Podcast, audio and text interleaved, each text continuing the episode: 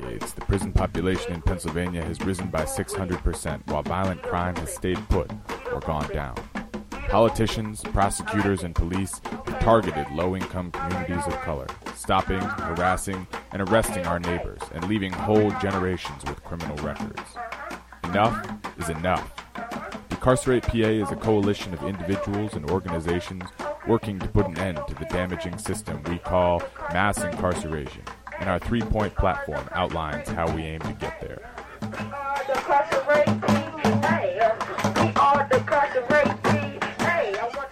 First, we say no new prison. That means canceling the $450 million construction of Graterford and passing a moratorium against future prison projects. New prisons waste our resources and help cause the future they claim to prepare for.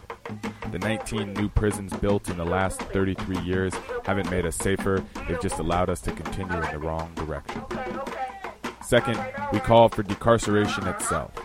That means reversing the policies of mass incarceration and reducing the prison population. We can't stop building prisons and keep the failed laws and policies that filled them to begin with. Mandatory minimums must go. Everyone should be eligible for parole. People with substance abuse problems should get treatment, not jail time. Mass incarceration is a product of bad laws, and we need to change them.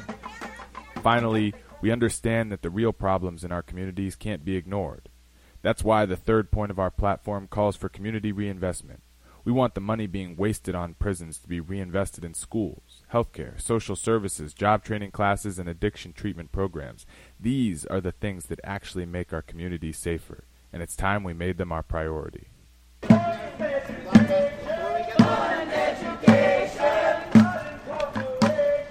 Our platform is a plan, but our strength is in the thousands of people all across the state and country who are standing up against a broken, oppressive system.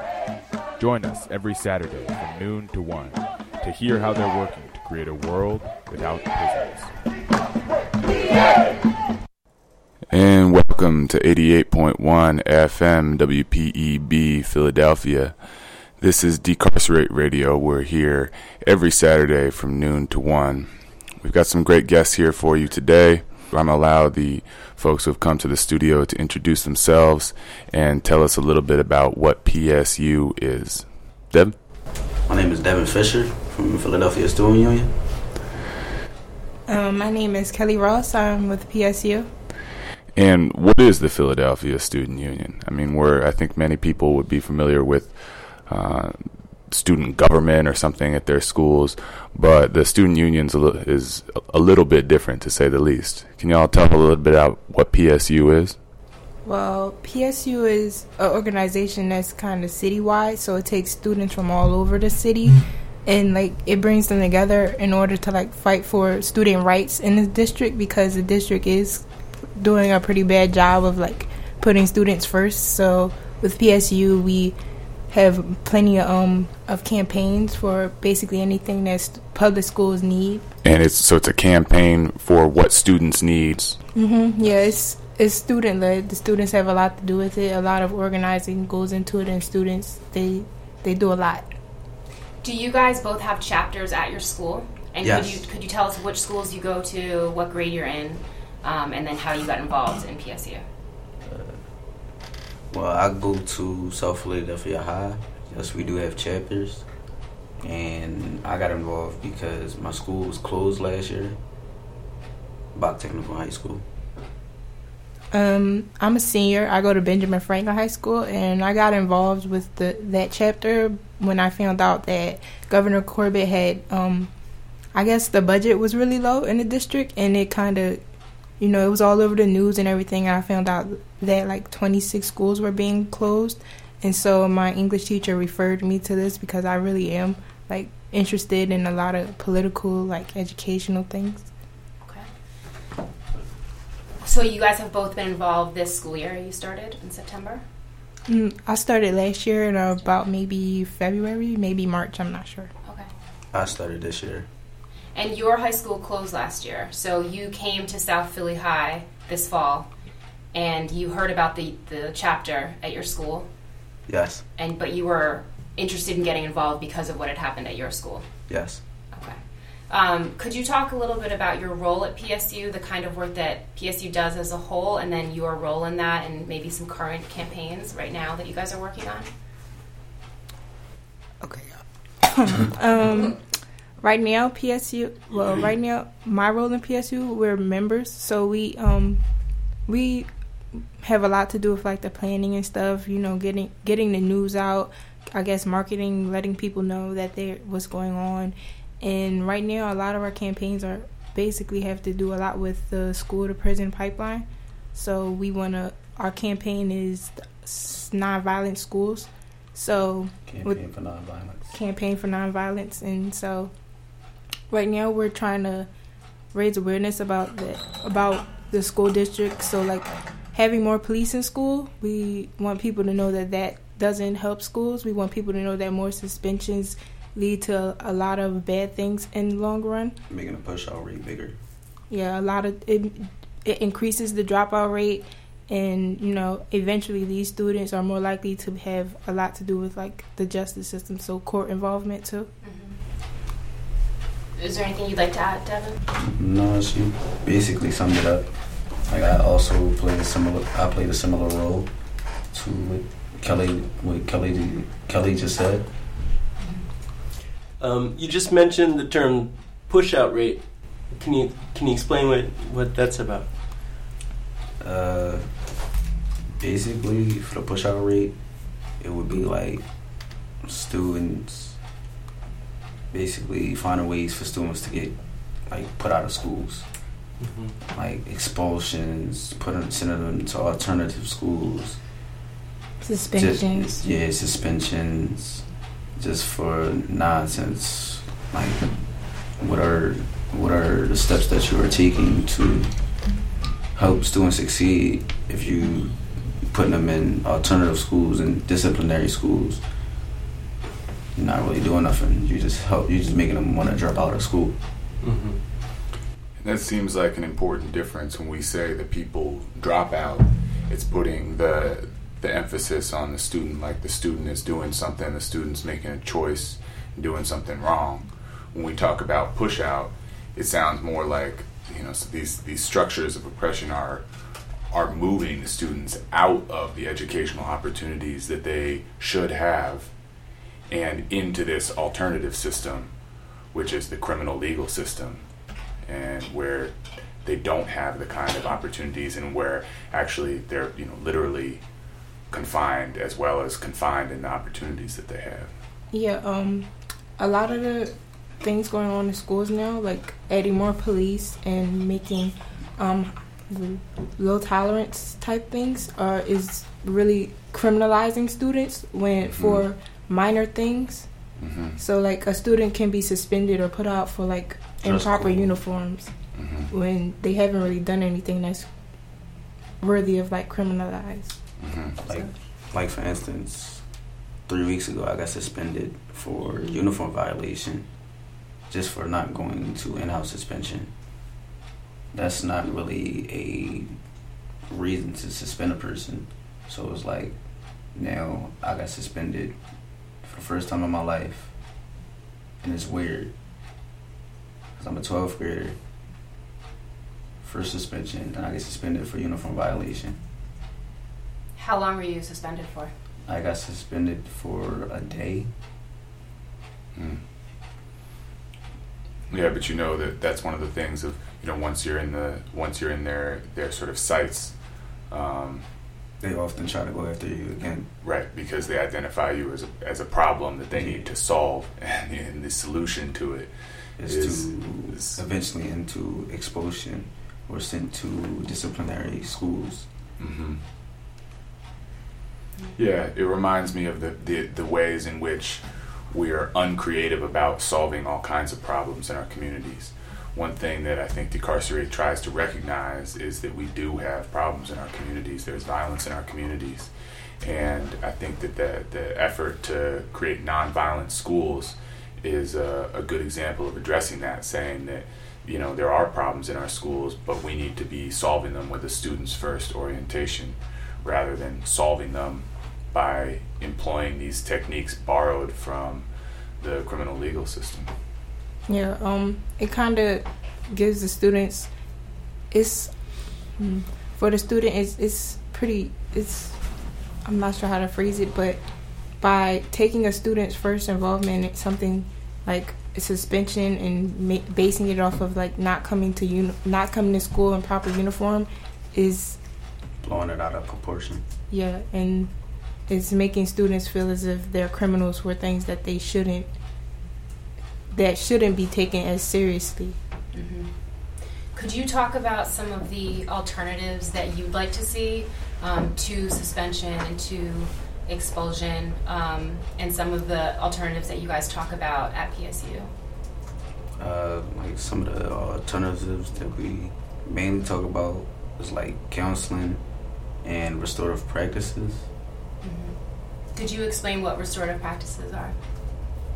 Well, restorative practices are is actually at my school at Benjamin Franklin High School. Our teacher, uh, our campaign for it, we it, we won it for our school last year, and for restorative practices, it's more of talking. And so, like, instead of if a student was to do something that they probably shouldn't have done, instead of suspending them and telling them it was wrong, it would be like a a meeting, so where they would be canceled and talked to, and it wouldn't be as if they were we, they wouldn't be treated as if they were criminals just for that violation. They would be, I guess, pushed into a more correct path. Mm-hmm. And part of solving the problem, right? Yeah, it's it's it's more likely issue. to solve the problem if you were to treat the student like an actual, actual person and not a criminal and talk them through it. And you know, you never know what the student is going through. Mhm.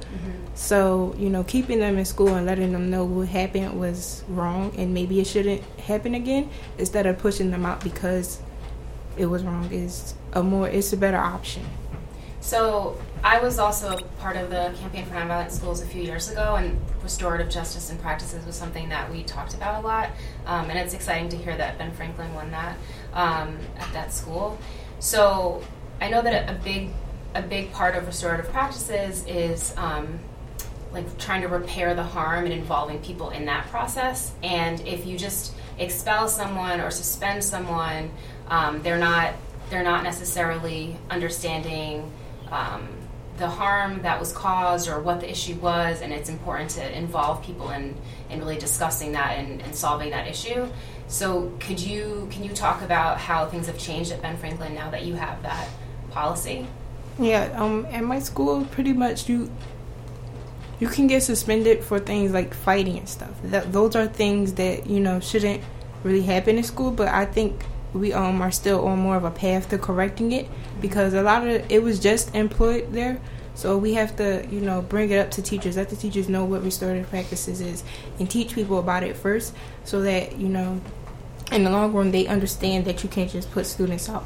And so we're working towards making it more of a Okay. a restorative practice environment because usually they would rely on suspensions Mm-hmm. and now like there's uh, i think the suspension rate is dropping but we have a lot more students from different schools so that makes it even tougher to work things out but i think we're eventually going to make it i guess better One thing about restorative practices um, is that is that it takes work and Yeah. it takes a, a staff. You're talking about counseling.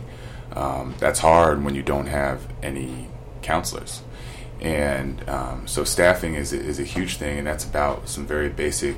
Um, you know, resources being made available to the school district and by the school district. We have a radio piece here that deals specifically with Ben Franklin School and with staffing. It's about um, nurses at Ben Franklin School, and we're going to play it for you. And we're going to, when we come back, we're going to talk a little bit about where this radio piece comes from because y'all have a radio show, right? at psu At PSU. On PSU. Blast Radio. Okay. well, this is a segment from On Blast Radio on the nursing staff at Benjamin Frank at Benjamin Franklin, and we're going to listen to it. We're going to come back, talk about it, and talk about On Blast and all the other work that PSU does.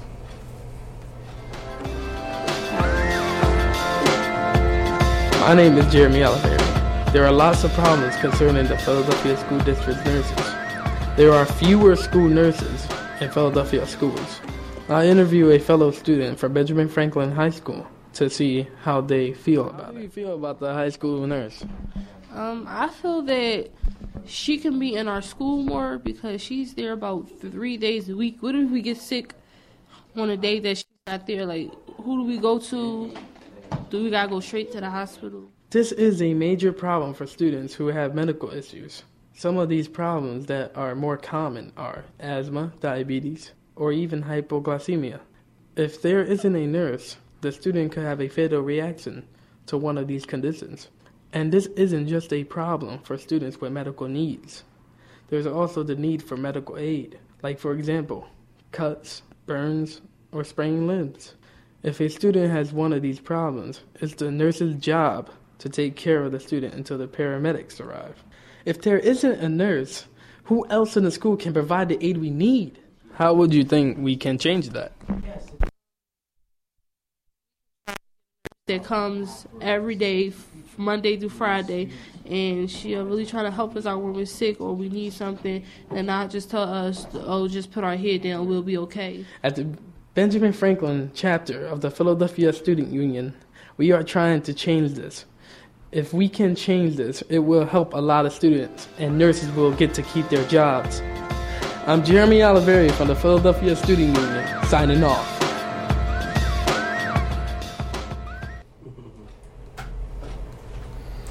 So that was from On Blast. Um, do y'all want to talk a little bit about what On Blast is? Okay. Um, at PSU, we have a radio show called On Blast, and what it does is we take the campaigns that we work on currently and the news we find out about the school district and everything, and we we build like I guess segments about it. So students take their experiences from school and anywhere else that they see in anything else they see in the school district, and they create their own pieces where they talk about these things.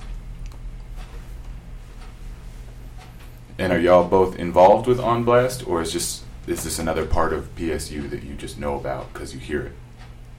No, we are both a part of it. Yeah, I'm pretty new, but um, Devin's been there for a while. Because y'all seem pretty comfortable on the radio, and I was wondering, you know, mostly we get guests in here, they're sweating, and it's not just because the heat is on in WPEB, um, although it, it is on. Um, because y- y'all are y'all are very comfortable. Where do you make the uh, the segments that you produce for On Blast? Well, Um, some people make them at our office, which is at 42nd and Chestnut. Some some of us, like me, I made mine, and at my school. So I mainly schools and in our office. Were you trained on how to use um, like a recorder? Like how do you, when you go to your school, uh, what what kind of technology do you use? Uh, recorder. Like yeah, an audio um, recorder. Yes. At, at PSU, Beth, one of our staff people, kind of taught us how to use the recorders and stuff. Do you guys also edit the pieces Yes. yourself, or or with Beth, or what is that like? We edited ourselves. Beth, she gives us like she gives us Help. pointers, pointers and guidance on on how on how it will go. What was your radio piece on, Devin? I did my radio piece on the teacher layoffs. This fall, you did Yes. that. Okay. Cool. I want to hear it. So, do you guys have a regular time that you are on the radio, or is it a podcast? How does it work? How, how do you listen? If we wanted to listen to PSU radio, or some of our listeners wanted to go and, and hear your pieces, how would they do it? Because we do, and they do. we make ours. Eventually, after we're done it, we put it on a podcast. On a podcast, if you wanted to find it, you would go on iTunes. on iTunes, and um, Is there a link to it on your website? PSU's Yes. website? Yep. Okay. and great. our website is phillystudentunion.org. Great. Check it out. So that's a that that's your first um, piece of homework for all you listeners. Go to Philly student phillystudents.org. You said Philly, Student Philly, Philly Student Student Union.org and check out On Blast. Um, we were also going to talk about the the staffing there, and um, it's interesting that your radio piece was specifically on layoffs. Um, I was wondering, not you know, it sounds like you just got to a new school this year, Devin, and there's been some um, some changes in, in, practices at Ben Franklin. Mm-hmm. How have y'all um, experienced school this year with the the sort of um, the shifts and the changes in staffing and the changes in, in schools and the closings? Um, how is how has school been this year, and um, how is that affecting PSU's work? Mm, okay. Um, at my school, we got about 300 new students. When just last year we got restorative practices, and these students are new to our school. They don't feel like they should be there. They want to be at their own schools. So it's pretty hard to like implement these type of things with a group of students who aren't really, you know, they aren't satisfied with it. But I feel like the school is on on its way to. I feel like my school is on its way to kind of correcting things more. So with with so many new students and so little staff like counselors and stuff, we can't really do our best with restorative practices or you know make it work as well as it could if we had more resources and things like that. Mm-hmm. And and just for perspective, how big is the Philly Student Union chapter at your school? Like how many people are involved? Um, about fifteen. Okay. And at my at South Philly, we most Bok students because it's about nine hundred of us that shifted over there, and most of us are still getting used to being there, getting used to the criteria at that school. So it's it's still hard for us getting used to the students and the staff there, but. And you said you're a senior, so you're just moving over there, right? Yes. For the last year, wow.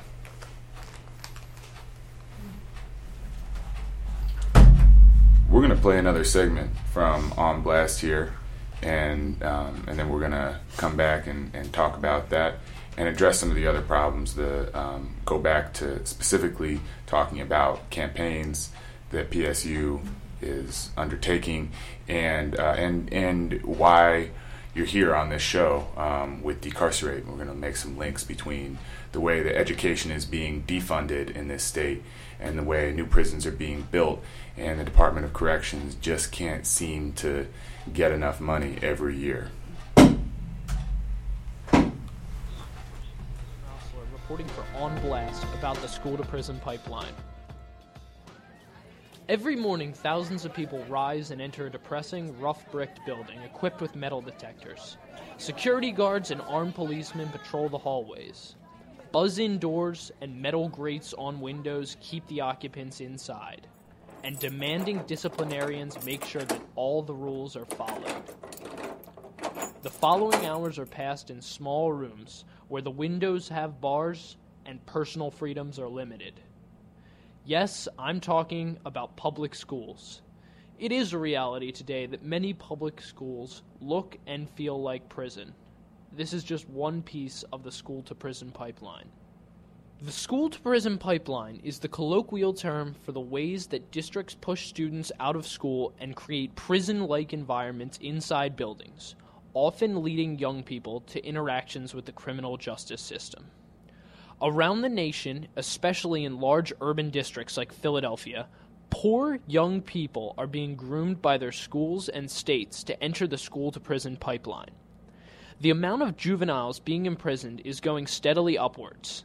This is especially true in the state of Pennsylvania, where Governor Tom Corbett has made it clear that he values the prison system over the education system. Josh Glenn is an activist at the Youth Arts Self Empowerment Project, also known as YASP. YASP provides support, art, and empowerment to young people who are being tried as adults.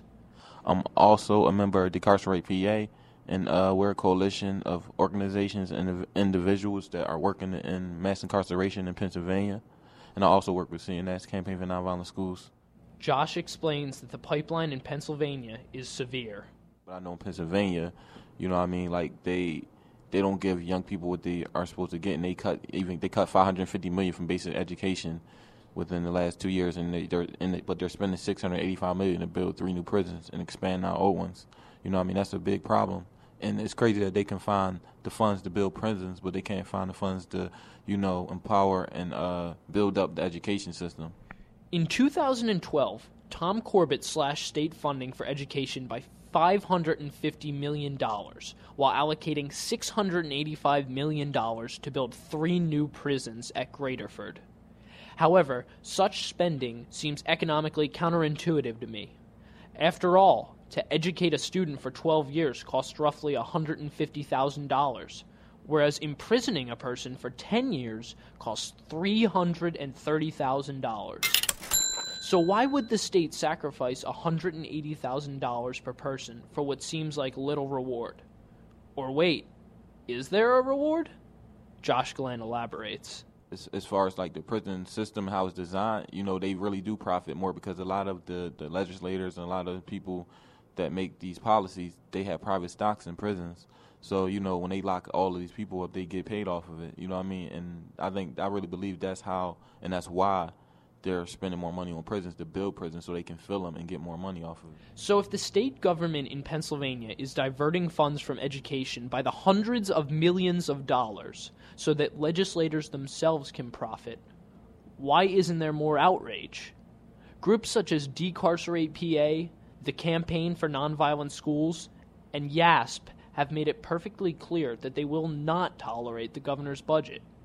However, for the everyday student or citizen, there's less outrage over the state education budget than I think there should be. And there is a need for outrage because if the funds diverted from education are actually used to build prisons, then the school to prison pipeline will definitely get worse. Josh Glenn puts it simply.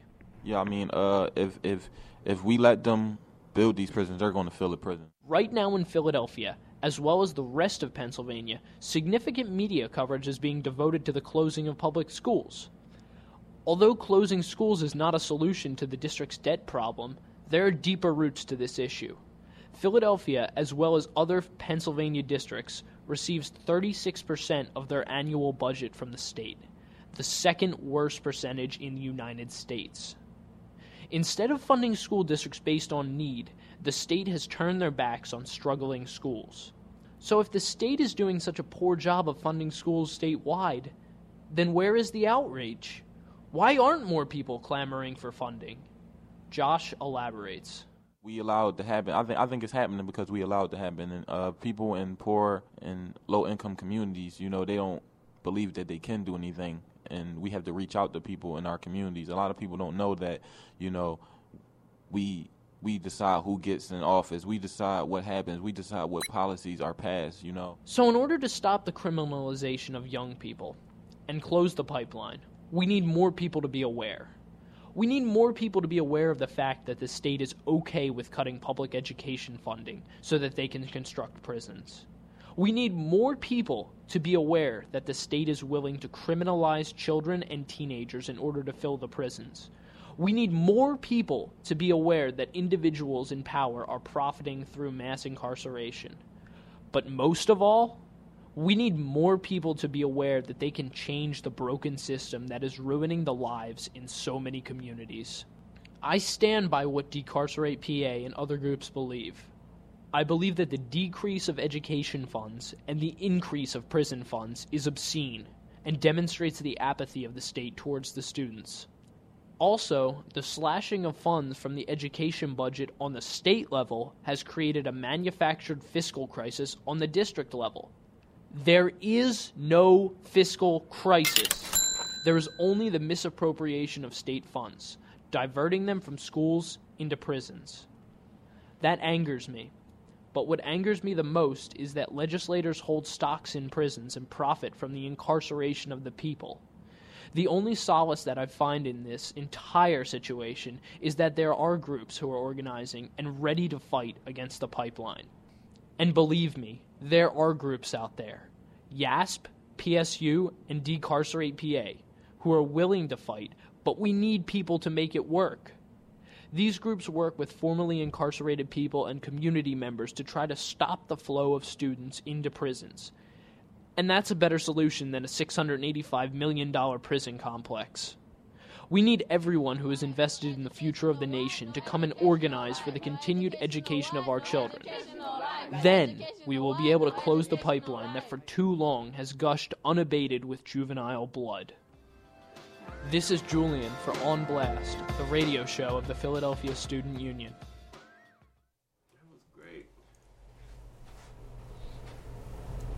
Well, there you have it. That didn't leave a whole lot for us to say, huh?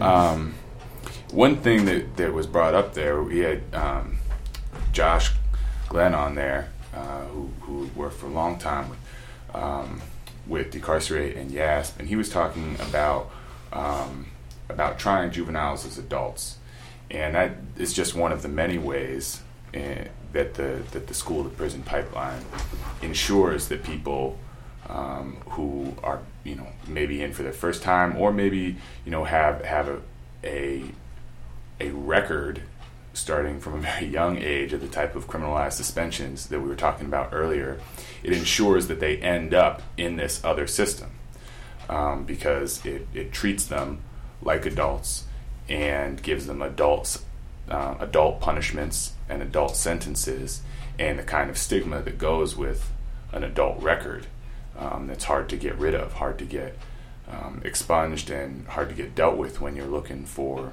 work or housing or anything else. So I was wondering um, if y'all have any any experience um, with PSU working with YASP or working against some of these um, these direct policies, or if you have any personal experience of just watching people um, struggle with some of these issues in your schools and your communities.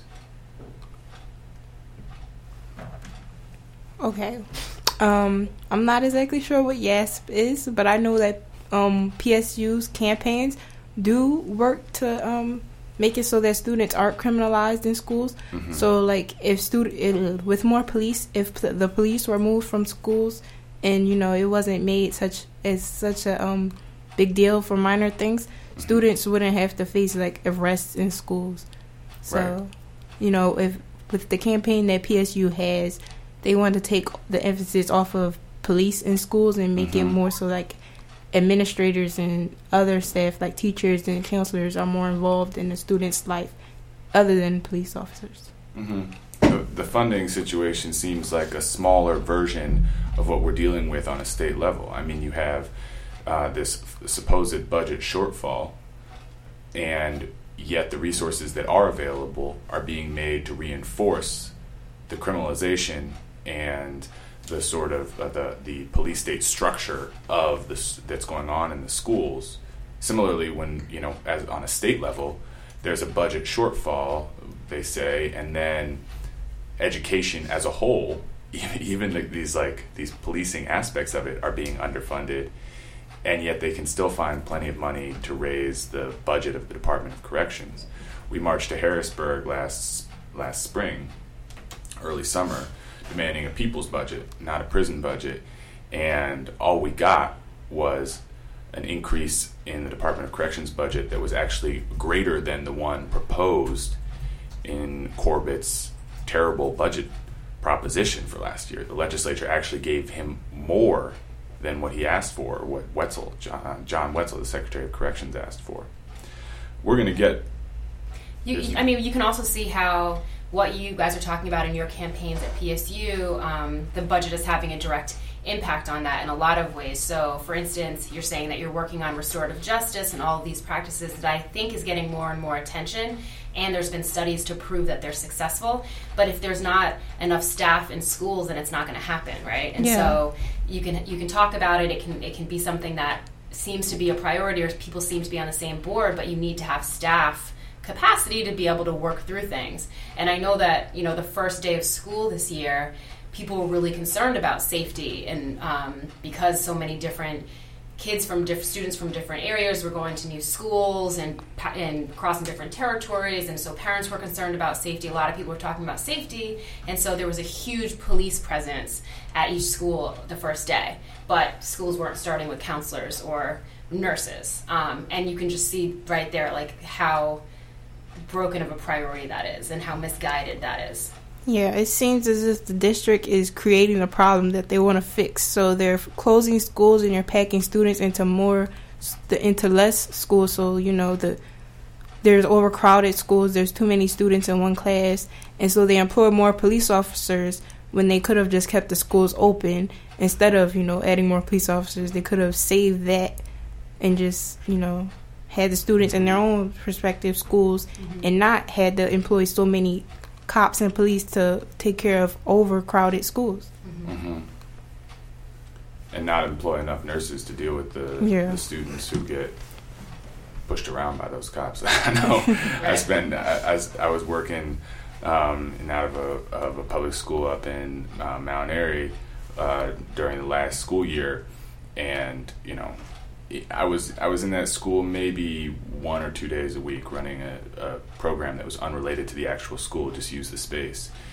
And I watched so many people get thrown up against walls. I was, you know, I watched a whole crew of people be pepper sprayed, myself included, while we were just waiting for the elevator. I mean, that's what you need nurses for, unfortunately, is to deal with what you're, you know, with what the students are going through, the hands of the, the, the police in the schools sometimes. I wanted to talk a little bit more about um, the the organizing that you do, how PSU, like how a chapter gets started, um, and how y'all meet and how y'all stay organized and work out your next campaign or work out what campaigns you're going to be part of. Um, you said you had an office, so there is a you know there is a, a central location. Yes. But um, what what's the organization structure of PSU, and how could people get involved or um, tell people about it or, or spread the word and make sure that um, that your organization continues to grow and thrive and get more and more powerful every year. Okay, so um, in our process of like starting these campaigns, first we identified a problem. So we ask students and we survey students and stuff. Everyone that's in our chapter and I knew everyone that comes to the meetings and stuff. We find out what problems they face in school, what what we want to change, and what we want to see the district make changes for. And then we kind of take from that and we build a campaign around it where we may make signs and stuff. We may hand out flyers. We may base a whole meeting on that where we tell students about what's going on. We say the changes that we want to make and we come up with an idea to make those changes. And then, you know, we may present th- those changes to the districts or to whatever schools we're trying to make that change in, like principals and everything, and the students themselves. And then we hope that a good result comes of it. And you don't just hope, because I've yeah, seen I've, we, I've marched with PSU too. we work for it, but you know, there's no guarantee. Mm-hmm. So, how yeah. how often do you meet as a whole? So I know that you meet as an organization. Yeah, so you meet as a chapter. How often would you say at your school? Uh, Every week. One, yeah, once, once, a week. week. And then how often does everyone come together, or do you go to the main office in West Philly? Main office, or we'll go to another office, which is YUC, Youth United for Change, mm-hmm. which is on Berks. Yeah, um, we have a Saturday. We had there's Saturday meeting at the office, and then there's other meetings for things that, like, if we're planning a campaign or anything, we'll have more meetings throughout the week. So you you come together with the chapters from other schools, yes. and and for instance, if people want to be a part of the radio, it's a group of students from from various schools that yeah. are part of that. Okay meetings, more meetings. It's starting to remind me of Decarcerate. We're going to play another uh, segment here from On Blast um, for your enjoyment and edification. You're listening to 88.1 WPEB FM Philadelphia, your West Philly community radio station. This is Decarcerate Radio, and we have the Philly Student Union here with us today talking about the school to prison pipeline and the criminalization of youth in our communities.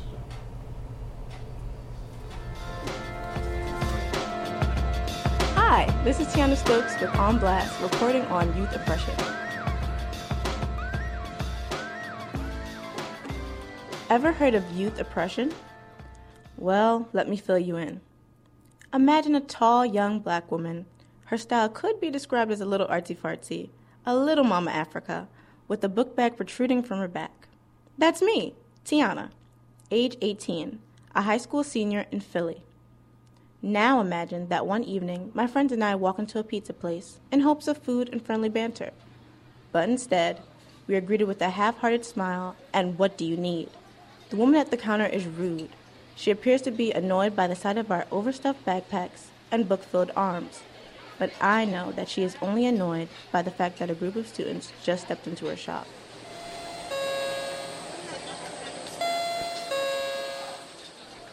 We sense this animosity and we grow annoyed as we watch latecomers get their food before us. We complain and feel cheated once we receive our simple orders late and poorly prepared. I'm not coming back here, we promise one another. Others watch us leave as our backpacks wiggle behind us. They judge us. Ah, too many kids up in here. They know better than to act like that. Troublemakers. Obnoxious. Ghetto ass teenagers. But little do they know that we were the ones most affected by the incident. What I just shared with you is a prime example of youth oppression, a vicious cycle that lives on through the stereotype that all young people are wild and irrational. Some business owners believe that they can improve their businesses by banishing us from their establishments. No students or children allowed without an adult. But young people are their bread and butter. We drive the economy, but unfortunately, rather than being treated as customers, we are treated like potential criminals, hoodlums, or public nuisances. Imagine if there were signs in front of convenience stores that said, no more than two black people in a store at once. Or if there were signs that said, no women allowed without being accompanied by a man. Think about it. All of these restrictions are archaic and ridiculous. Sadly, it's not all their fault. This idea is instilled in all of us. Adults are made to believe that young people are bad this is the cycle of oppression, and together we can break the cycle. But first, we have to understand it. The cycle of oppression all starts with mistreatment. That's step one. A group is treated poorly through disrespect, discrimination, and or abuse. Step two. The oppressed group reacts to this mistreatment. They act out as a way to cope with such mistreatment. Hmm, sounds familiar? Step three. The entire group is then stereotyped based upon the reaction of a few individuals. Step 4. Society then accepts these generalizations as truth. They create rules and laws based on a stereotype, and this often leads back to further mistreatment, bringing us all the way back to step 1. So remember those signs I was talking about earlier? Yeah, that's step 4. But awareness of this cycle can improve our relationship young people can gain a better sense of how to handle tough situations where they feel discriminated. Adults can gain perspective on how such stereotyping can be harmful to our community. Adults, please understand. Just because I'm young in Philadelphia does not make me a ghetto ass teenager. Take the time to realize that you all need us as much as we need you. We learn from one another. This oppressive behavior creates a division between us rather than uniting us. Be patient and provide us with guidance, but don't assume that we're all nothing but trouble. How can you expect something to grow when it is only given shade? Want to know how I handle the situation? Kill them with kindness. I mean, stuff it down their throats. Remain calm, and when that owner greets you with, So, are you going to order or what? Whip out your biggest grin and politely decline. Oh, and make sure you let your book bag wiggle proudly behind you as you leave the establishment.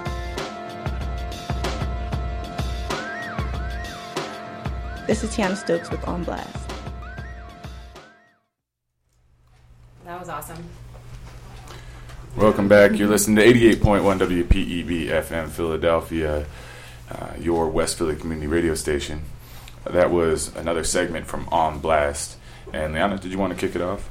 Yeah, sure. So I, I have a question for you guys. Um, when I was in high school, I was involved in um, activism on, on, my school, my campus, my school, um, and I was involved in organizing. And for me, it um, it had a really huge impact on me, and I feel like it it affirmed some of my feelings and suspicions, and it connected me to a group of people who were feeling something similar, and it laid a a framework for what I was experiencing, and so a lot of that for me was was racism um, and classism, and I'm wondering if being involved in PSU um, has has done something similar for you. If you if you go out into the world and you notice things differently now, or if you have language to um, apply to something that you experienced before that you thought maybe it was just you being paranoid or um, or you were alone and now you realize that you're joined with a, by a community who also experienced this. Um, I'm just wondering if you've had any of those those feelings. Okay, um, before PSU, I kind of just thought, you know, the students in my school were just bad. I didn't think that the things that the bad things that the districts were kind of implementing or kind of imposing on students was affecting them like like I realize now that I'm with PSU. So I know that having more cops in school is more cops in school does not help the students. It doesn't, you know, make us any safer than we would be if they had more teachers instead mm-hmm. because the cops can't really do anything but arrest the students. So if the mm-hmm. teachers were there to if the teachers were there to kind of talk the students into, you know, I guess something a better option and stuff like that instead of mm-hmm. having the cops there to arrest them, it would kind of have the states, I guess, a better outcome. And um, I kind of realized that now that I'm with PSU and I've done all of these campaigns and stuff, that the students aren't bad. They just have a bad environment going around. A, that uh, a bad environment around them. So you know you, you never know where a student comes from outside of school, and so when they come to school, it doesn't help to make them out to be a bad person. Yeah, so I realize now that the students just need some students just need more help, and as students like me, even if I am a good student and everything, everyone's not going to have this, be under the same circumstances. So we shouldn't treat them bad because of it. Mm-hmm. Yeah. What about you, Devin? Same, same here for me. Like, now I look at staff, even down to security. I look look at them different. Like it's like you haven't really had much training, so and you don't know what's going on with the youth, the youth life. You don't know what's, you don't know what's going on, so it's it's like maybe something was going on that day. So you, you treating us the way that we do, you treating us like we're nothing. It's like who can we come to? Mm-hmm. But with me being at PSU, it's making me it's making me look as I've changed completely. Like now, now it's like I've come start going going instead of uh, me waiting for people to come to me. I've been going to people talking to them to see if they have similar problems like I do, and just talking to them, having just conversations, making making them feel like they're not alone, and that was it. Thank you. Um, we're going to do a, a, one of our regular segments, Voices from the Inside, um, where we read statements um, written by people currently incarcerated, especially currently incarcerated in Pennsylvania, um, that are sent to us. And y'all have agreed to, to help us out today by um, reading our first and longer statement. It's from Terry Harper.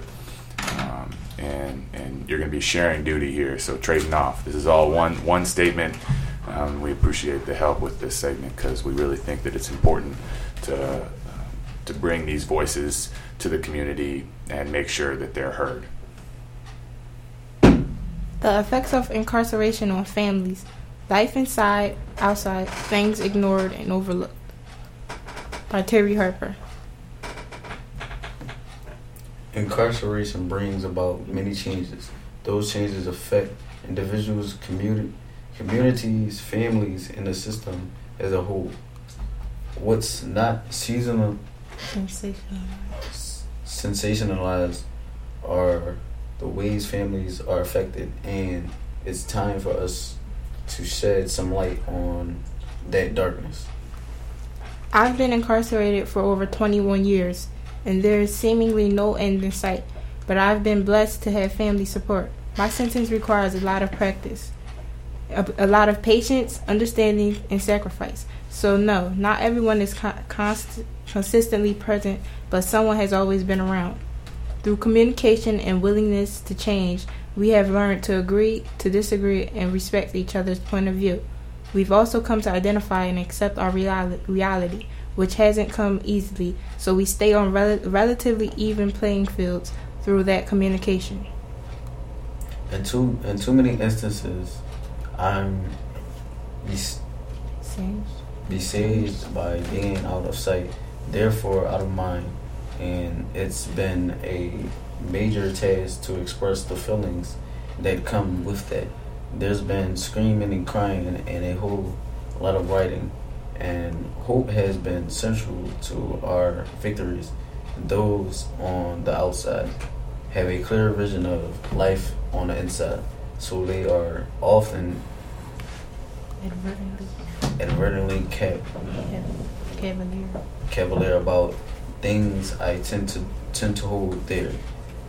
They don't realize that the smallest of gestures make the greatest impact on how I feel and on what I'm able to accomplish. It's up to us on the inside to be clear on all the restrictions and regulations that govern the hows and whens and wheres that could ultimately cause our ties of kinship to be severed.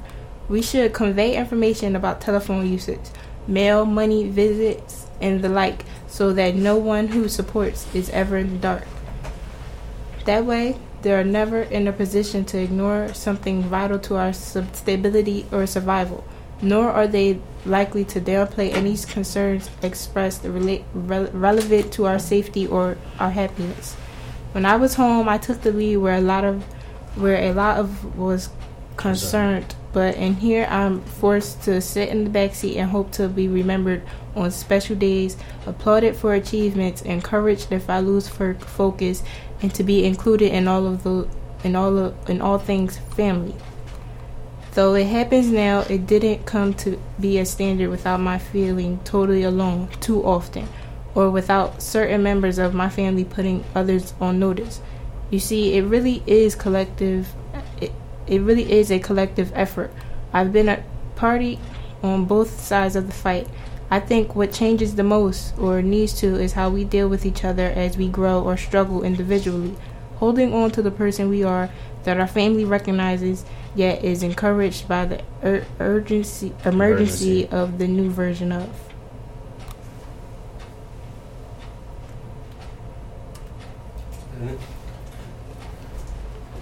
Thank you so much for helping us with that. I think that that's, that statement by Terry Harper um, is a wonderful um, reminder that prison is a, and the criminal legal system in general, the way that we pu- punish people, um, is an attempt to break our communities apart and make people feel isolated and alone and dehumanized. And just you know in people's everyday lives people all across the city and the state and the country for that matter are are fighting this on the ground in the way that they try and just maintain communication with their loved ones that are inside in the way that they try and remember by writing down their thoughts and feelings um, that they are human that they are loved and they are part of a bigger whole and that that bigger whole is watching and paying attention and making sure that um, that they get out eventually, that they get home safely, and that the unjust laws that put them in there um, are overturned, and other people don't have to suffer the same way. We've got only a little bit of time left on our show today, and we usually take this time to mention um, some upcoming events. Um, we do have upcoming events this week. Uh, most importantly, we have a general meeting with Decarcerate this Monday at the Institute for Community Justice um, down on 12th Street. It's the seventh floor, and um, we encourage anybody interested in joining Decarcerate or just hearing more about what we do to come to that general meeting, get involved, figure out about the committee structure and the best way that you can join the struggle to end mass incarceration in Pennsylvania. We also um, have an upcoming event that's a little bit further out that I wanted to mention specifically because we have PSU in here today. Um, we're having a people's hearing. And we, I know we've mentioned this on past shows, but it's worth mentioning again because it's in Harrisburg and it's on February 5th. And we have a couple of buses that are actually going out there. And you can go on our website, decarceratepA.info, and you can register for those buses for free and come with us to Harrisburg on Wednesday, February 5th. PSU is one of our co sponsors, and I know a bunch of students are going to be out there with us. And the format of this action is is a hearing, and it's a hearing specifically. It's a hearing in the rotunda of the Capitol, and it's a hearing by the people to address the lack of hearings by the Senate and House Judiciary Committees investigating the pretty appalling lack of transparency and actually lack of preparedness that went into the um, the studies, supposed studies, um, justifying the construction of Phoenix 1 and 2, the two new prisons that they're building for 400, 450 million dollars out in Montgomery County at the site of SCI Graterford. We've talked about this on the show before. Um, it's important that people continue to pay attention to it because the type of thing that we found when we went through this whole year and a half long right to know request process um, the type of things that we found about the Department of Corrections and the way that they have been misleading people and lying to people to justify this huge new expenditure at the same time that they're defunding schools, like we were just talking about today on the show. That type of thing is is the type of thing that people need to know and people need to respond to. And when we find out this kind of thing and nobody cares, it reinforces the idea um, that politicians and um, political figures, appointed figures like John Wetzel, it reinforces the idea that they have that they can get away with anything. That even if people knew what they were doing, they still wouldn't care enough to be involved. So we're really happy to have a bunch of great co-sponsors: PSU, Youth United for Change, was mentioned er- mentioned earlier, and and we're, we're excited to be able to tie this in. Corbett's going to be giving his budget address um, the the day before, and I know the PSU has gone out in the past and and protested the type of appalling priorities that he's displayed in past budget addresses. But we're expecting more of the same this year, and we're going to be there the day after with the people's hearing to put them under the microscope of public opinion and to try and and um, let people know about um, the particular issue that we're dealing with and all of these related issues um, that that are going to be brought up in his budget address the day before. So I'd like to give one more opportunity for y'all to say any closing thoughts. We really appreciate you being in here with us today.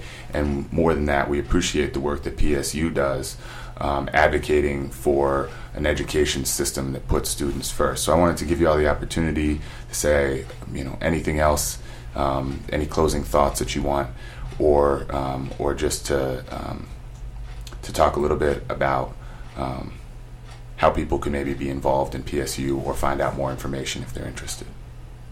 We have we have a assembly meeting next next Saturday, February first. Uh, it's at Edison High School, so if you'd like to come, it's from three. Starts at noon. It, it starts at noon. See what it is. You should, you should come out, come see what it see what it is, see what you learn, and And anybody can come to that. You don't have to be part of a chapter or a school that has a chapter, right? You can. Right. Yeah, anyone can come. Um, we're going to be learning about what's going on in the school district lately. Um, we're going to be updating people and making plans to um, change things. So really, if you come out, you will learn. So make sure you're there. Wonderful. And and tell people again the time that they can come out there and the time and the place It starts it at starts noon at noon. at Edison High School. at Edison High School. And which day? Saturday, February first. Saturday, February 1st.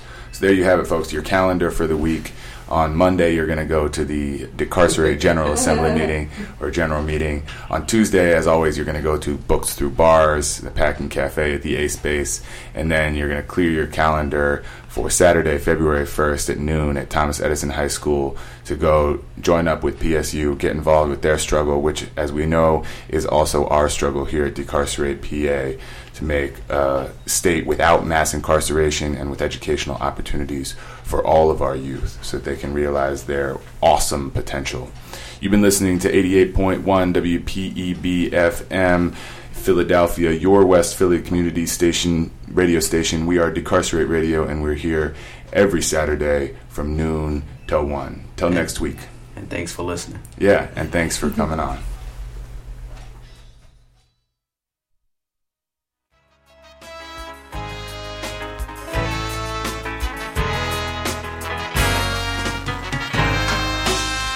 Mr. Man. Me no like the way you turn, and your turn so too long, you know, man. I meditate, you meditate on the same song so long. Well, hear me, man. Me nah preach, me nah teach. Me just a show you how me see. Because the truth, well sweet, just like a African beat, like when you see where you're coming from, like when you sight which part you reach. So me don't care if you want vex or even go on like you Never show you when me say Mr. Man. You just sit down and fold up like a cabbage. Like say you got no understanding, got no knowledge. Like say you still no realize, say I just the other day we chuck off the choking chains of bondage. That in spite of the age and disadvantage, though we slip up and stumble upon the way. We still reach far down Freedom Street, still mindful of the minefields span the way. So me I beg you, Mr. Man, please come out of your shell. We can't dwell in the past that last forever, you know my brother. Now that the sun a shine bright, please come out of the toll jumps of the dark night. History bigger than me you know. Time can steal, but it can heal. So shake the dew from out your head, wipe the cobweb from your face. We got enough work for do, but we no reach Mount Zion yet. Yes, we put on a solid foundation for true. And one and two we well, I get through, for true. But we still not building New Jerusalem yet. The time won't come again, you can bet. When we go march on again, you hear my friend. Mobilize the woman and my friend them again. Even the picnic them a go join in again. For freedom is not no ideology. Freedom is a human necessity. It can't depend on no one somebody. It's up to each and every one away. Me nah preach, me nah teach. Me just a show you how me see it. Because the truth, well sweet, just like a African beat, like when you see where you're coming from, like when you sight which part you reach. So me don't care if you want vex or even one like you perplex. Me just a show you what me say, Mr. Man.